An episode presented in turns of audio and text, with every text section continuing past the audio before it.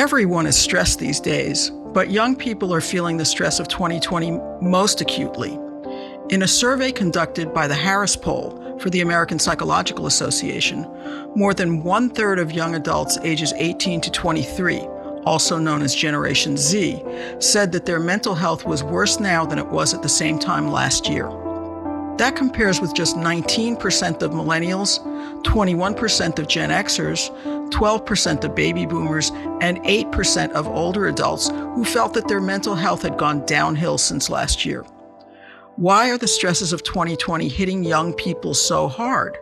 And how will that affect them both now and in the long term? Welcome to Speaking of Psychology, the flagship podcast of the American Psychological Association that examines the link between psychological science and everyday life. I'm Kim Mills.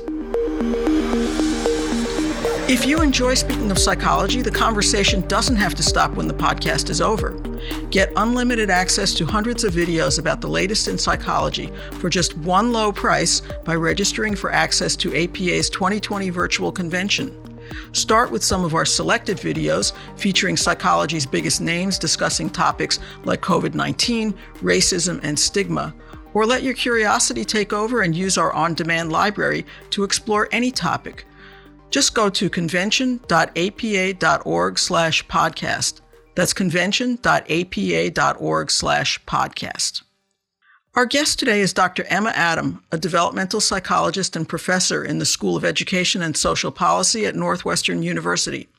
She worked with APA and the Harris Poll on the Stress in America survey to include young people from ages 11 to 23 in our sample and help to interpret the data.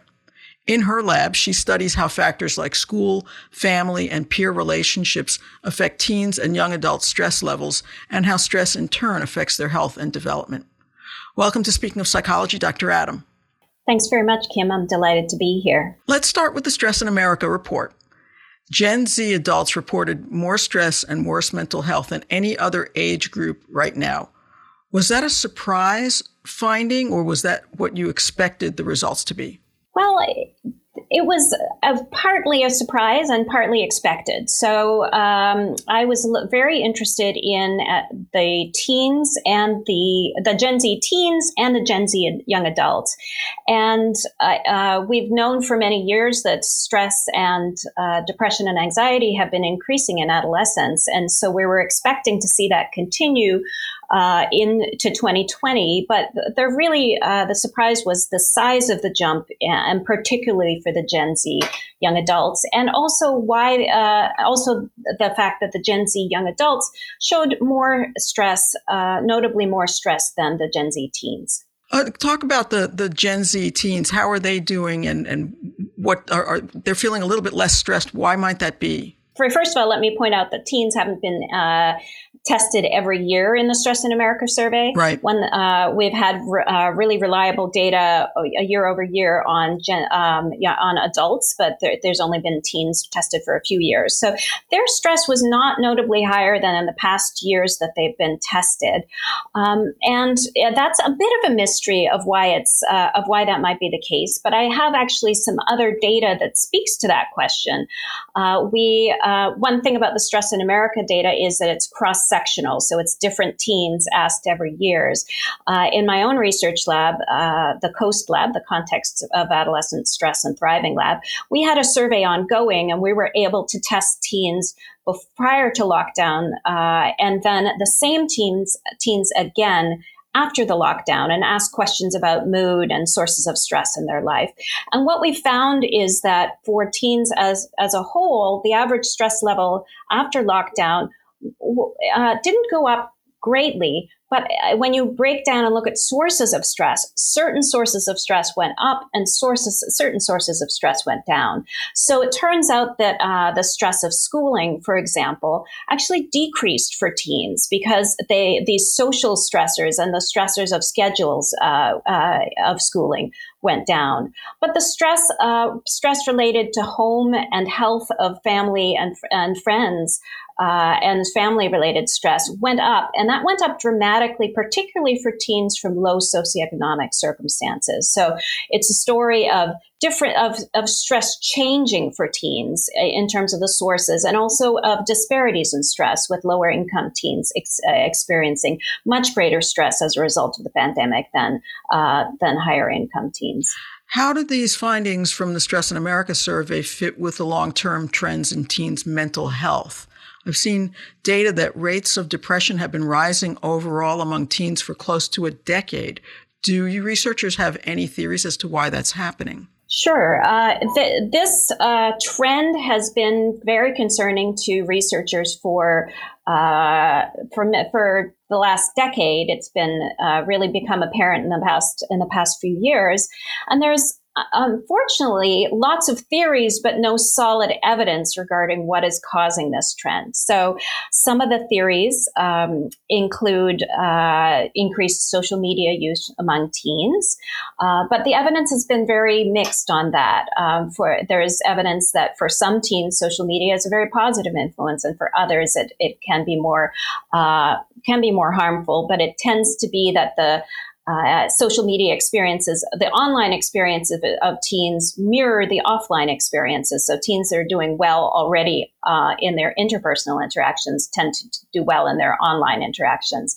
Uh, and uh, those that are having difficulty also have more difficulty with online interactions. And there's also evidence of bidirectional effects, so that when teens become more distressed, they might turn to social media sources more. So it's really hard to get, get any insights into causality there.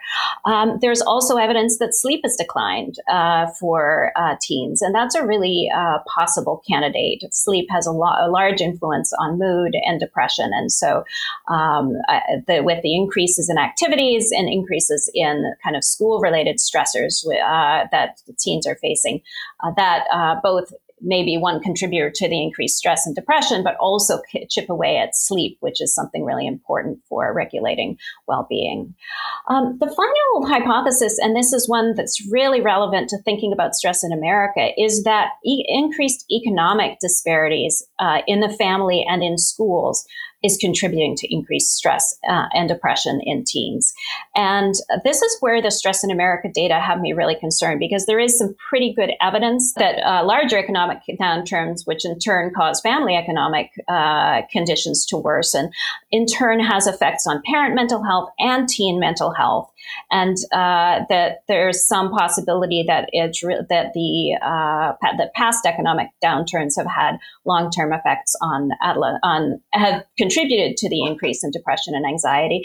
And then there's some real evidence that uh, this particular uh, economic downturn may be having effects on teens. Going back to sleep, um, given that so many kids are attending school virtually right now, are they getting more sleep and might we expect to see their stress levels go down, at least as long as they're studying at home and not getting up in the morning to catch the school bus? Yeah, actually, we do have evidence again in the data from my lab from uh, a study called the BIO study uh, that uh, teens are sleeping more uh, uh, post post pandemic or during during the pandemic, which is something that may account for why teens in particular aren't showing as high elevations in stress as we expected. Um, so that so that's something that's uh, definitely uh, teens run up against uh, were running up against relatively rigid uh, school schedules. And the release of the, the rigidity of those school schedules allows teens to get more of the sleep that they need and also allows them to sleep at times that they're better suited to sleep. There's a biological rhythm to sleep.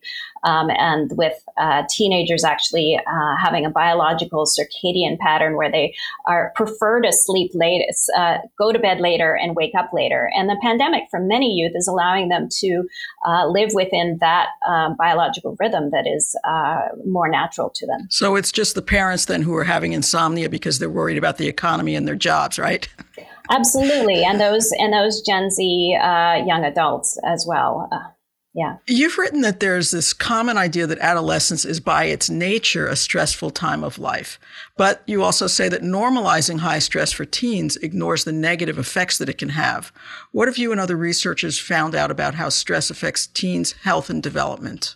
Sure. So my research uh, is has focused not only on perceptions of stress, but also the implications of that stress for uh, biological systems and for co- cognition and for health, uh, both mental health and physical health.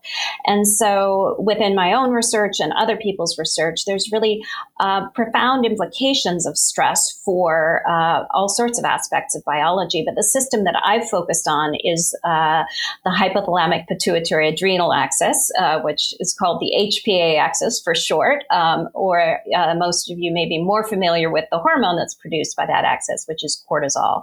And we have done diary research where we uh, uh, text teens at random moments during their day and get them to report on the types of stressors that they're encountering throughout the day and then link those with levels of the of cortisol, uh, the stress hormone. And what we've found, we've identified that there are very many there there are throughout the course of the day this this hormone is going up and down as negative mood goes up and down and as uh, teens encounter stressors, um, and that's perfectly normal to be expected, and that's part of what this the, the system is supposed to do. When cortisol goes up, it helps to mobilize energy resources to help individuals cope with the stressor. The problem is when you start to get exposure to chronic stress um, and so uh, the chronic stress associated with poverty, the chronic stress associated with uh, high levels of exposure to bullying or racial discrimination or uh, abuse within the home or domestic violence, those ongoing stressors can really cause dysregulations in the biology, which in turn have implications for uh, physical health. Uh, there, there's a wide, wide variety of uh, impacts on not only stress hormones, but on immune functioning, on early signs of cardiovascular uh, disease. Uh, and uh, then, as we've been talking about, it has strong implications for emotional and mental health disorders. But uh, the underappreciated impact also is that stress has, and these changes in stress biology have implications for cognition. And so uh, it is kind of, is, in my opinion, one understudied contributor to, to disparities in academic outcomes. if this uh, stress one uh, one thing that stress does to your cognition is it narrows it and focuses your cognition on the stressor at hand, which makes it really hard to focus your attention on things like algebra, which might be what the teacher is hoping that you're focusing on. Uh, so, a wide range of implications, both both in the short term, uh, and there's l- uh, limited evidence in following teens uh, up looking at the long term, but we have every reason to believe that the that these short term implications, if uh, if chronic, can uh, turn into long run uh, uh, disease outcomes. What should parents or other caregivers be looking for as the signs that stress is harming their their children? So, uh, stress is hard to detect uh, because uh, there's in teens in some senses because parents have this stereotype that teens will be teens and the kind of moodiness that uh, teens that is a, a, stereotype of being an adolescent uh, can be dismissed as something that is just normal. Um, i think uh, teens uh, parents need to be willing to ask their teens how they're doing. They, they um, and regularly do so. It is a difficult thing to do. Teens may dismiss parents uh, parents uh, interest in their well-being but i think uh, ultimately it's important to continue to inquire.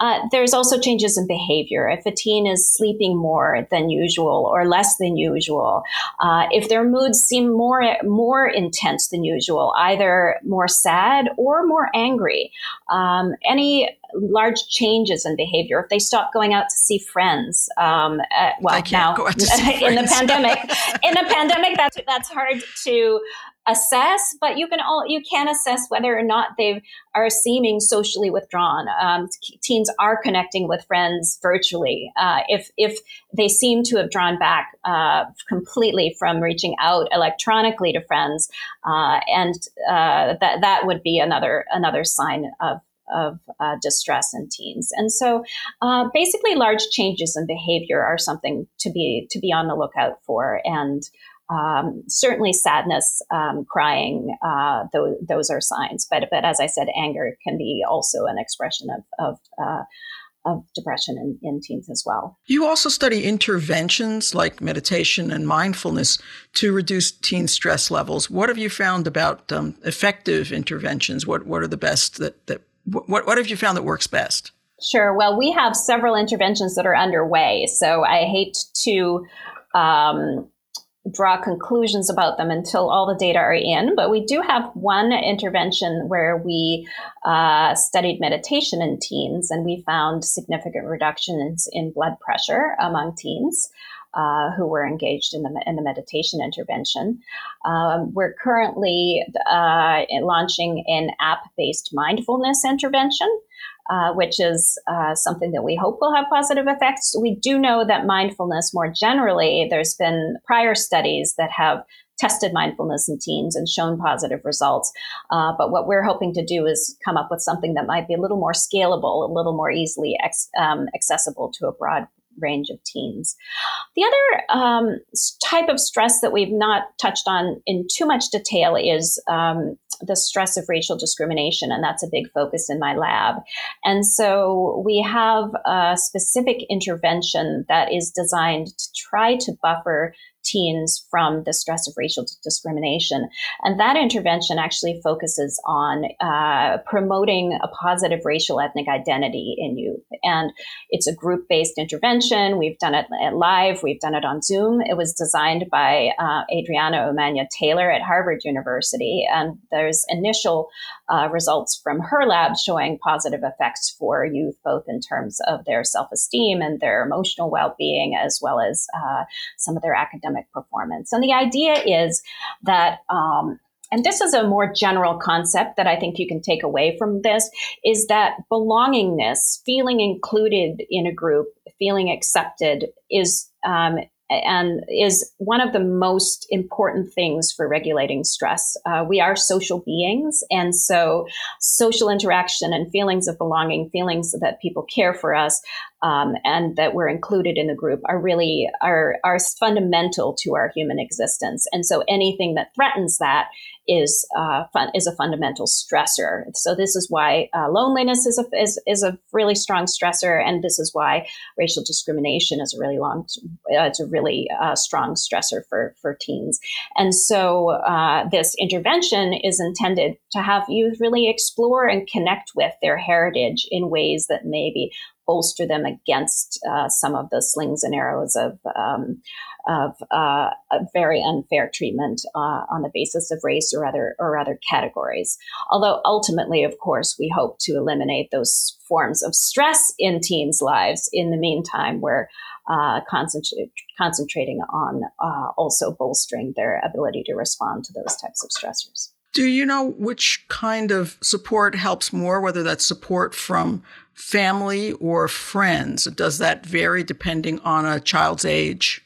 Sure, there is some evidence that, uh, and certainly from a theoretical basis, uh, with younger children and early adolescents depend more on support from uh, parents, uh, and as as you enter later adolescence, uh, support from peers and communities start to become important. But I don't want to diminish how fundamental parents are, even to the lives of older adolescents and young and and and young adults. Um, so while there's a transition in uh, certainly seeking. Uh, outside peers for um, entertainment, for socialization, for social um, enjoyment, but and and for some forms of support, uh, parents remain a fundamental attachment figure for uh, adolescents and for young adults. And I think uh, it would it's important, particularly in these times of threat, that that form of communication and support remains open as much as possible for for youth. One of the biggest challenges for young people right now is that many high schools and colleges and even elementary schools and middle schools are, are operating remotely or on, on a hybrid model. Um, how might this switch to virtual school affect teens and young adults' stress levels, mental health, and ultimately their development? So, uh, this uh, is a place where we don't where I'm speculating a little bit and and drawing uh, on theory uh, to inform my uh, my answer uh, my answer here. Um, That's okay. The one the one uh, the the one piece of data that I do have is the data from the bio study, which does show us that the switch to virtual to virtual or hybrid models is allowing uh, teens some relief from the social pressures of school and and increased uh, um, sleep and uh, increased feelings of calm. Uh, so we actually uh, looked at mood states of, of kids before and after the pandemic and. Um, the so post pandemic uh, after the school shutdowns kids were lone, uh, teens were lonelier, but they were also uh, calmer and less tired. Um, but the other uh, on the on the flip side, uh, youth from lower SES circumstances, in addition to feeling calmer and less tired and lonelier, they were also feeling increased feelings of shame and anger, and so.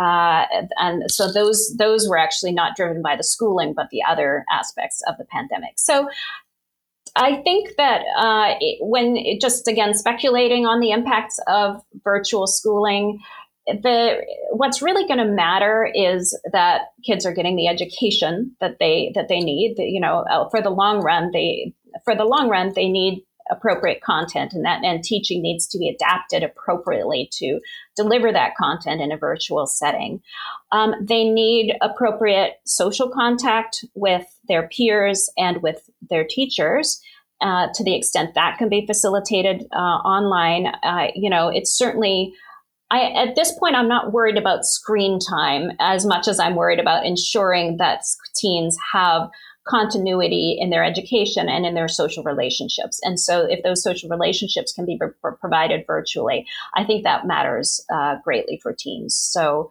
uh, schools need to just get creative about how they're offering. Uh, their education, but also how they're offering a feeling of connection to uh, teens so that they actually have an experience of a peer group and have an experience of interaction with their teacher. So, uh, so I think it's too soon to say whether this uh, the homeschooling part of it will be devastating. We certainly, I am more worried about uh, the devastation associated with the loss of uh, loved ones due to um, how the health crises of the pandemic, and also the negative impact of the pandemic.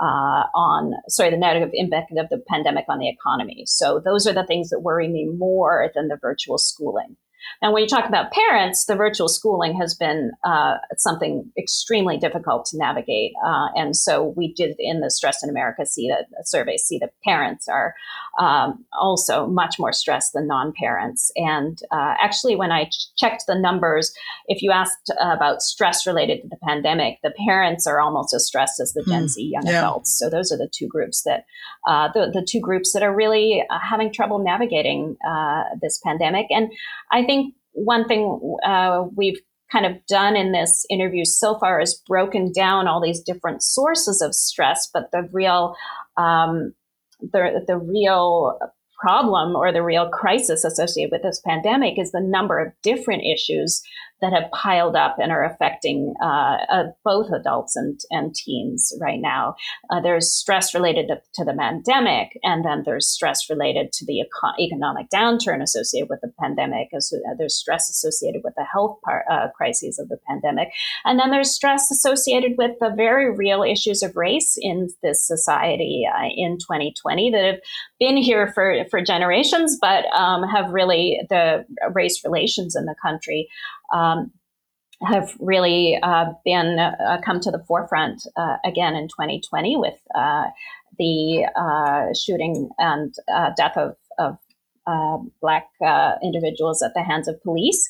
And that was something we did see in the survey that um, the majority of Americans were concerned about those events. Uh, and the majority of Americans are very stressed and concerned about the outcome of the election and the, and the tension surrounding the election. And so it's the uh, one thing that we know about stress is that um, uh, one stressor at a time is more manageable than accumulation of stressors. And there's something called a cumulative stress model where you essentially add up one stressor, another stressor, another stressor, another stressor, and um, there's there is a breaking point for many people where just uh, too many stressors handled all at once are really uh, lead to problematic uh, health outcomes.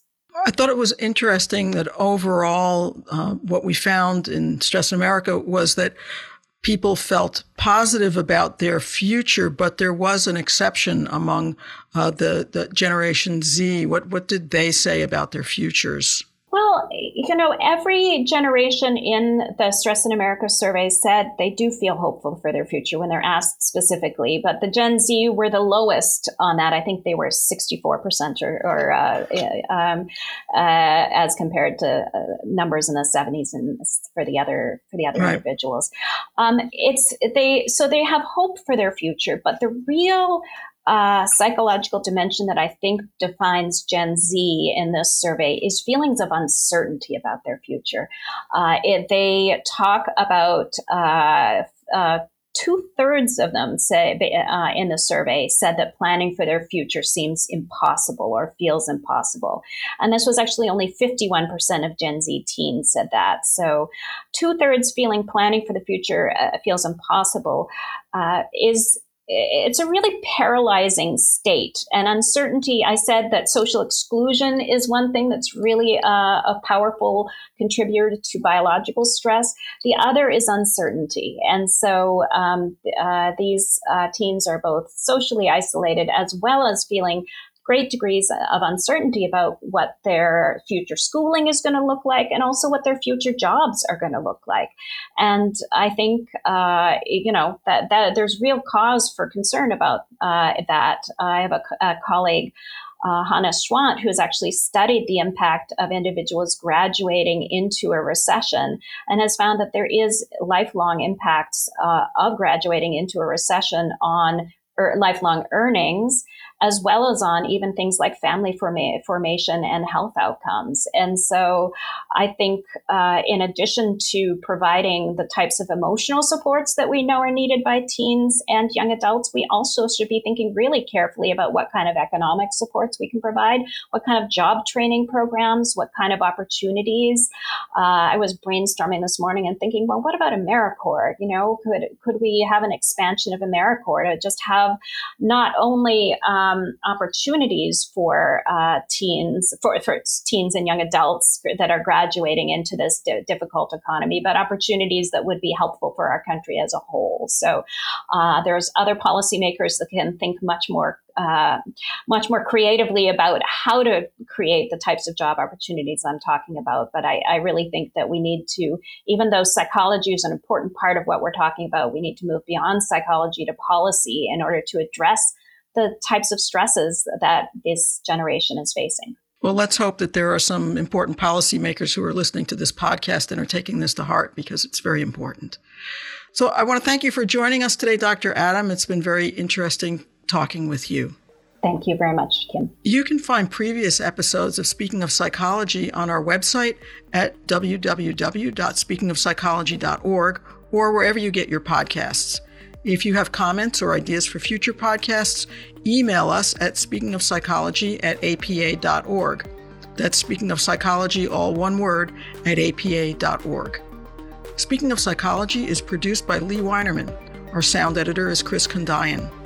Thank you for listening. For the American Psychological Association, I'm Kim Mills.